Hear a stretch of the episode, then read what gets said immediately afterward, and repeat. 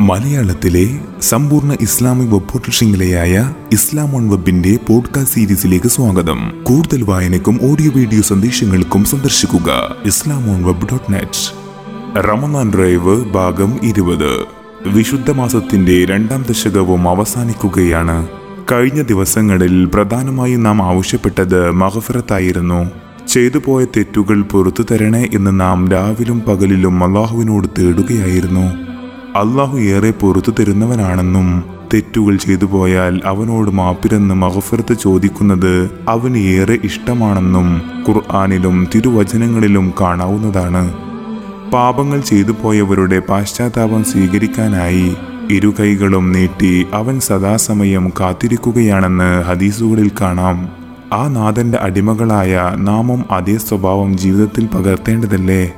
ജീവിതത്തിൽ നമ്മോട് പലരും പല തെറ്റുകളും ചെയ്തു പോയിട്ടുണ്ടാവാം. എത്രയോ ബന്ധങ്ങളും സൗഹൃദങ്ങളും അതിന്റെ പേരിൽ മുറിഞ്ഞു പോയിട്ടുണ്ടാവാം.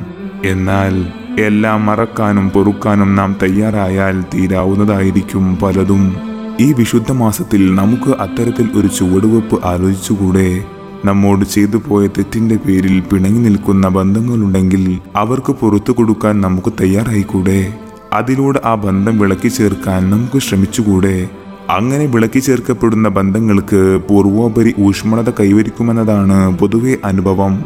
അത്തരം ഒരു നീക്കത്തിന് മുൻകൈയെടുക്കുന്നത് നാം ആയിരിക്കട്ടെ എല്ലാ അഹംബോധങ്ങളെയും മാറ്റിവെച്ച് നമ്മോട് തെറ്റ് ചെയ്തവർക്ക് പോലും പുറത്തു കൊടുക്കാനുള്ള വലിയ മനസ്സ് ഉണ്ടാക്കിയെടുക്കാൻ നമുക്ക് ശ്രമിക്കാം. അപ്പോൾ മാത്രമാണ് അള്ളാഹുവും നമുക്ക് പുറത്തു തരിക.